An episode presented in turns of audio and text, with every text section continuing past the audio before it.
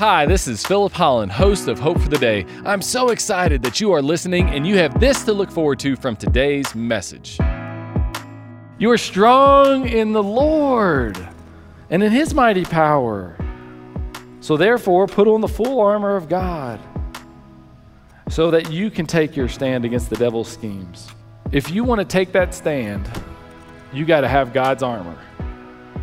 When temptation is killing you, when your emotions are just a train wreck, when you might describe your life like a car that's just out of control on a road that can't get traction, it's swerving, and you're just trying not to go off the cliff. He's saying, put on the armor of God.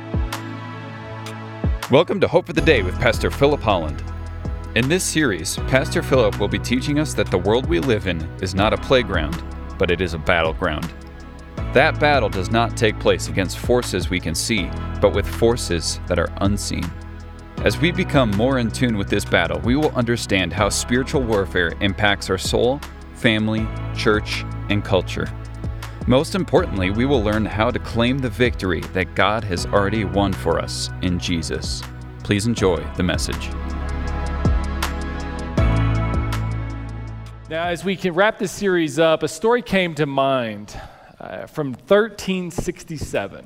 It was of a father who was standing over a grave, and unfortunately, he was bearing a child of his. But surprisingly, as he buried this child, there were no tears that he was shedding, because this was actually the fifth child of his that he was bearing.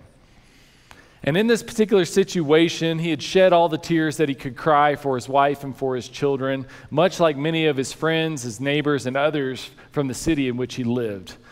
Because at this particular time, there is what we know of today as the bubonic plague that was spreading throughout the known world. It would ultimately take 40 to 60% of the world's population to the grave. And there really wasn't anything that the people in this time knew to do about it because they didn't fully understand this disease that was taking hold, this virus that was spreading throughout the entire world, that was taking so many people, again, to the grave.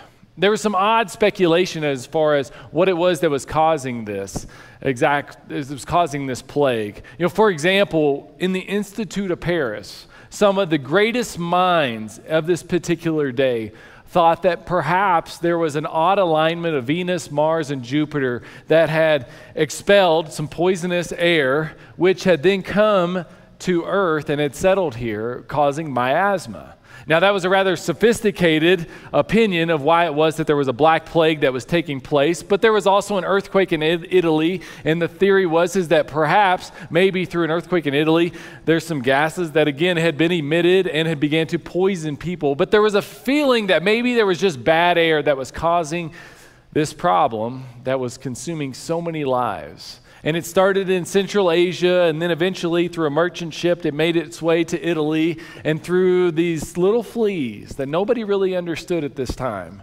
this virus spread. And it was far, far before, this was significantly before germ theory became known, and we began to realize that there are these little critters crawling around on us, and there's all sorts of bacteria, some of it good, and obviously some of it bad, that we couldn't see. They just didn't understand. And so as a result of that, there were some responses that were actual that actually made the situation worse. There was teaching that you should avoid bathing in this particular day because the bathing was thought to open the spores, uh, pores in your body, and then thus making you more susceptible to infection. there was also teaching from doctors that would tell you to drain the ulcers that were growing around people's lymph nodes. And while that wouldn't necessarily make things easier, the thought was it would at least relieve some of the pain as they were passing away, but it actually made it worse because it increased the infection. And then they would often add very potent smells in homes because, again, if you think you got bad air that's causing your problem, maybe good air will make it better. But all that did is it made it very difficult, it made it more difficult for people to breathe who are in this condition and would often take their lives even sooner, even though they only live 24 to 72 hours at the most. And here's my point if you don't understand your enemy, especially one that you can't see, you aren't going to know how to respond to it or to him. And in this series, that's what we're talking about. We're talking about this enemy that we all have. And some of us, unfortunately, I'd probably venture to say all of us, forget about who our real enemy is. And we often think that our enemy is somebody who isn't. You know, for example, you might think your enemy is Joe Biden, or maybe Nancy Pelosi, or Ron DeSantis, or Donald Trump, or maybe it's a Democrat, or maybe it's a Republican. Or moving beyond the political sphere, maybe it's economic and it's the rich that are the problem, or maybe it's the poor that are the problem, or maybe it's the drug addicted that are the problem, or maybe it's a felon that's a problem, or maybe it's a teacher that's a problem, or maybe it's a, a bully at school that's a problem, or maybe it's a parent of a kid who you are teaching that is the problem. Or maybe it's the police or the judicial system or the BLM or the KKK, Muslims, Jews, Mormons, atheists, and your employer or perhaps it's an employee who is your enemy. Maybe it's a neighbor, maybe it's a wife, perhaps it's even a husband. Often we can lose sight of who the enemy really is. But when it comes to biblically speaking who the enemy is, there is absolute clarity around it. It's not your husband and your wife. They aren't the problem. You come together to address and attack the problem. Satan is the enemy. In 1 Peter chapter 5 verse 8 it says this, "Be alert and of sober mind." Because if you are not alert and you don't have a sober mind, then you're at the whim of your emotions. And your emotions will tell you that the person you're sleeping next to, the child that's down the hallway, maybe it's an ex who you're trying to sort out issues with, Maybe it's your former boss, maybe it's your current boss, maybe it's the employee again, whoever. You're going to think that they're the enemy unless you have a sober mind and you realize that there's a spirit behind them that is the true enemy. Your enemy, the devil, prowls around like a roaring lion looking for someone. Often it's the one that has isolated themselves. Not to help, not to encourage, not to lift up, but to devour, to destroy. The Bible calls him the great accuser, and he will continue to accuse you and devour you, devour you and destroy you as much as you allow him to. Because in Jesus, if you are in Jesus, there is victory. That through his death, his burial, and his resurrection, that the war has actually been won. And the main idea for what we're getting at today and how it is that we live from this is this is that in Christ, we do not fight for victory, we live from victory. In Christ, we do not fight for victory, we live from victory. And that is very clear about, that is, the Bible is very clear as to what it teaches as it relates to that. But how exactly do we do that? And why is it that we deal with so much that we deal with? Well, I shared this with you a few weeks ago, but I'm going to share it with you again. When the Civil War ended with Robert E. Lee's surrender, there were still battles taking place for six months afterwards. And there were two reasons why they were continuing to take place. One was because of a lack of communication, and the other reason was simply a stubbornness of those who still wanted to fight. And that is absolutely what you deal with with the devil. The war may be won, but there is still a battle that is taking place, and he is way too stubborn to surrender. Thank you for tuning in to Hope for the Day. Our mission is to offer you hope through Christ centered biblical preaching. We certainly hope that this broadcast is doing just that for you today. You might not know this, but each of these sermons are recorded live at Valley View Christian Church in the Denver metropolitan area. If you live in the city, we'd love to meet you in person. We offer Sunday services at 8 a.m., 9:30 a.m., and 11 a.m. We have programming for children of all ages, dynamic worship, plenty of opportunities to get connected beyond Sundays, outreach initiatives, and much, much more. Do you want to know why we do all that we do? Because so much of our church leadership has had their life changed at a local church. Because it's here that we met Jesus and He changed our lives, and we want Jesus to change your life as well. So, attend a service at Valley View Christian Church. We would love to meet you personally. We're located just south of Highlands Ranch off of Highway 85, Santa Fe. You can go to our church's website, valleyviewcc.com, for more information. And again, those Sunday service times are at 8 a.m., 9:30 a.m., and 11 a.m. Now, let's get back to our program. And some of you might wonder, well, Phil, well, it seems like that was a long time ago. You're not talking about six months, you're talking about 2,000 years. And I, compl- I understand that you're coming from it from that perspective because we look at it awfully from a world, often from a world perspective, but from an eternal sp- perspective, a day is like a thousand years. From, from eternity's perspective, it's only been two days, and so there's going to be battles that are going to continually be fought. But the Bible also tells us that God is not slow in keeping his promises, but he doesn't want anyone to perish. And just think about it when the war was over, if the war was really over, you wouldn't be here. I wouldn't be here. And so, even though the war has been won, there's still battles being fought, but there are still people embracing and accepting the love that is in Christ. And what is that love? Well, look at Colossians chapter 2, and this points to where the victory is also. That when you were dead in your sins and in the un- uncircumcision of your flesh, God made you alive. When you didn't have hope, He made you alive in Christ. He forgave us all of our sins, having canceled the charge of our legal indebtedness which stood against us and condemned us. Have you ever, you don't have to raise your hand here, but have you ever received a bill you couldn't pay? It was a medical bill, it was a credit card bill, maybe it was a mechanic's bill. When I was a kid, my, my, my mother received a bill from a mechanic that she couldn't pay, unfortunately. And sadly, we, it actually got to the point where we had to lose the car that she had because she just couldn't pay the bill. But wouldn't it have been amazing if somebody was stepped in and paid that bill? maybe some of you have had that happen to you in your life where somebody steps in and pays a bill for you that you couldn't pay, or you maybe you did that for somebody else. I know that that has happened. Some of you stepped in to help somebody out in a way they couldn't help themselves. That is what Jesus has done for us. That there was an indebtedness that essentially made us a disciple of, of Satan, essentially made us be at his whim, but because of Jesus paying that debt for us, being clothed by his righteousness, then we get to experience victory in him.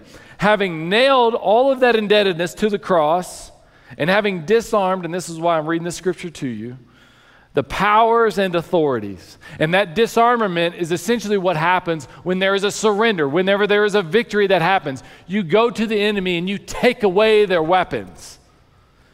And he, Jesus, made a public spectacle of them, triumphing over them by the cross. In Roman times of first century, you always made a spectacle of the enemy that you conquered. And what that meant was is that you would come into your city of Rome as the conquering hero on your chariot with those who had fought with you in battle beside you, which is essentially the position that each and every one of us takes. And then behind and in between us would have been those that have been made a spectacle of. It's the, con- it's the people that have been conquered in chains, and they're being paraded through the city. And what Paul is teaching us here is that they didn't, ex- Satan didn't expect it. He didn't see it coming. But then Jesus died, he was buried, he rose from the grave, and then he realized that the war was over. But there are still these battles that are being fought. And as a result of that war being won, we are then clothed with Christ because our indebtedness is gone. Galatians 3:27. For all of you who are baptized in Christ have been clothed with Christ. And this is important because the Bible teaches us that you have authority to disarm. You have authority against the powers and against these authorities and against these principalities. You have authority against them, but you really don't, and I really don't.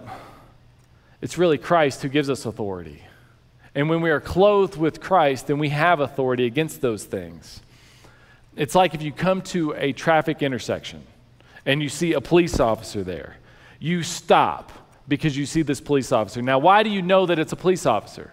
It's not because they're wearing clothes like you have on or I have on. You know it's a police officer because they have a vest that says police. They have a uniform. They have a firearm. They often will have a baton of some kind directing traffic. If you ignore that person who has authority in that situation, you drive right by them, you're going to get a ticket. You're going to get in trouble. You submit to that authority that is there because of how they are clothed. And the Bible says that you have been clothed in Christ and you have authority. And we often, unfortunately, don't realize that. We often are scared. We often are on the defensive of the busyness of our lives, the bad news that we receive, the bad news that we hear, what it is that our spouse tells us, our kid tells us, the doctor tells us, our neighbor has have going on, whatever it is, we're scared and we're on the defensive. But that is not what the Bible teaches. That we are not meant to be on the defensive, we're meant to be on the offensive. Do you know what Jesus said about the church? He said about you, because you're the church. We're the body of Christ. He, you know what he said? He said, The gates of Hades will not prevail against it.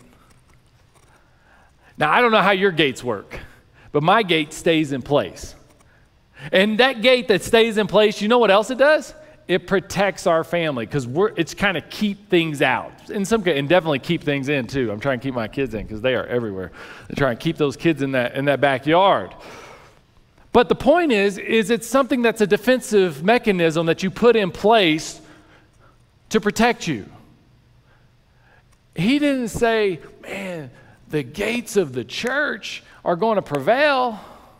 He said, no, no, the church is going to take down that gate, that the gates of Hades won't prevail. In other words, when we are functioning as we ought to, clothed in Christ, and as we're going to talk about having the Spirit and the armor of God upon us, then you are on the offensive now. That you're not joyless, you're filled with joy, that you're not scared, that you are bold. You realize you've not been given a spirit of timidity, but one of power.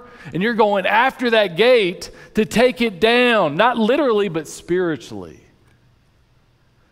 Sometimes in your own life, definitely, hopefully, in the lives and the community of others around you.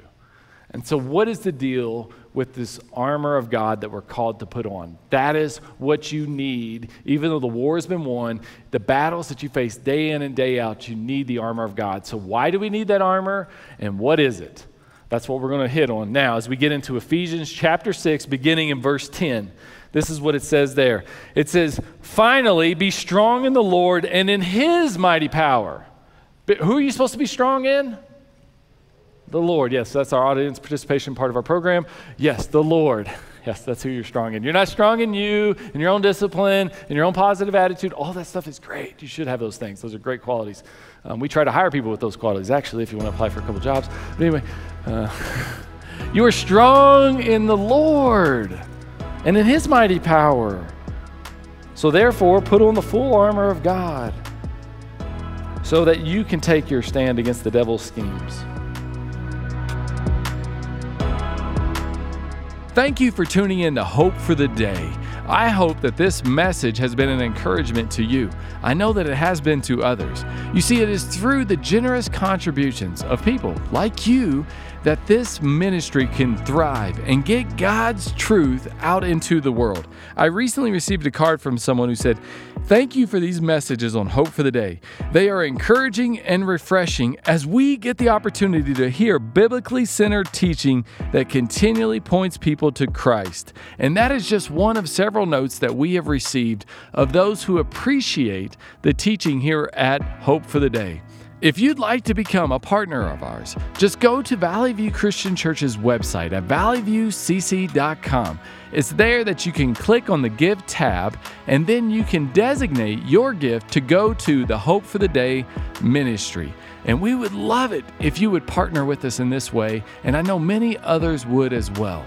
If you are in the Denver metropolitan area, we wouldn't want you to just be a supporter of ours. We want you to attend one of our services in person to be a part of the experience that we have here at Valley View Christian Church. We offer three service times on Sunday at 8 a.m., 9:30 a.m., and 11 a.m. And it's at each one of these services that we record the messages that you hear here on Hope for the Day. Now let's get back to today's broadcast. If you want to take that stand, you got to have God's armor. When temptation is killing you, literally, like literally, temptation kills you by succumbing to those addictions. When your emotions are just a train wreck, when if you could describe your life to somebody around you, maybe you should do that sometime. Just ask them, How would you describe my life? See what they say. When you might describe your life like a car that's just out of control on a road that can't get traction, it's swerving, and you're just trying not to go off the cliff. He's saying, put on the armor of God so that you can stop swerving and actually take a stand. So, why do you put on the armor of God? Why do you need these spiritual weapons? Well, number one is this that we need spiritual weapons to hold ground that Jesus has won for us. In other words, the war is won, there's still battles being fought, but we can hold our ground when we have this armor on. It, hypothetically speaking, let me explain what this means. Hypothetically speaking, the Broncos of Denver, Colorado are up 50 to nothing in the fourth quarter. Yeah, they just scored like 12 points in their last game. They're not going to be up 50 to nothing on anybody, but they're up 50 to nothing, five minutes to go in the game. At that point in the game, you're just trying to hold the ground. Take the stand. You don't want to give up more points. It is almost a mathematical impossibility that they lose the game, aside from just giving the ball to the other team. You are not going to lose the game if you're by that many points at that point in the game. It's just not going to happen, but you're trying not to give up ground. And the spiritual armor of God helps you to take a stand to not give up more ground to the devil. The second thing that the spiritual armor of God does for us and why we need it is it helps us to fight spiritual battles. In verse 12, it says, For our struggle is not against your wife or your husband or some political party or people of different social economic status than you or whatever perspective you might have. Th- it's not against flesh and blood, it's against the rulers and authorities, and it's against the powers of this dark world and against the spiritual forces of the evil in the heavenly realms. In other words, you and I have a very spiritual problem, and that requires a spiritual solution. It's like what most of us, well, all of us, experience every single winter. We go out to our driveway at some point in time, and there's six to 12 inches of snow there. You have a, when that happens, you have a snow problem. Now, I don't know how you feel. I'm sure you're much more motivated than I am, but sometimes I don't feel like shoveling that. I look at it and I'm just like, and I just drive right over it and drive on to what to do, whatever it is that I do. Now, you probably know what happens.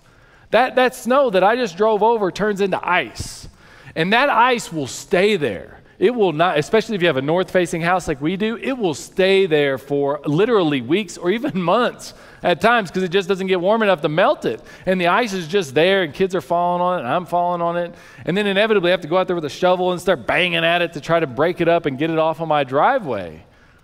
But that's because I have approached the snow problem with some other type of solution. If you got a snow problem, you need a snow solution, which is a snow shovel, generally, that you take to it. Here's what I'm getting at. If you got a spiritual problem, you got to go at it with a spiritual solution, which is the armor of God. And so we're going to get into what exactly each and every one of those aspects of the armor of God are. And you're going to look at them and think, ah, they all kind of sound the same. It doesn't really seem all that important, all that impactful. And I get it, it won't until you're swerving on the road and you're about to go off the edge, metaphorically speaking. And so our text goes on. Our text there goes on, verse 13. But before we get to 13, the third point is this is that we need spiritual weapons when the worst of life comes our way, the worst of life. It's when the doctor doesn't have a good prognosis. It's when you are standing over top of some tear stained divorce papers with a hand that is shaking, and you don't know how you're going to put your name on that piece of paper, but you know you have to. It's when you go to a funeral home and you're staring at a casket, not that is seven or eight feet long of someone that's lived this long, glorious 95 year old life.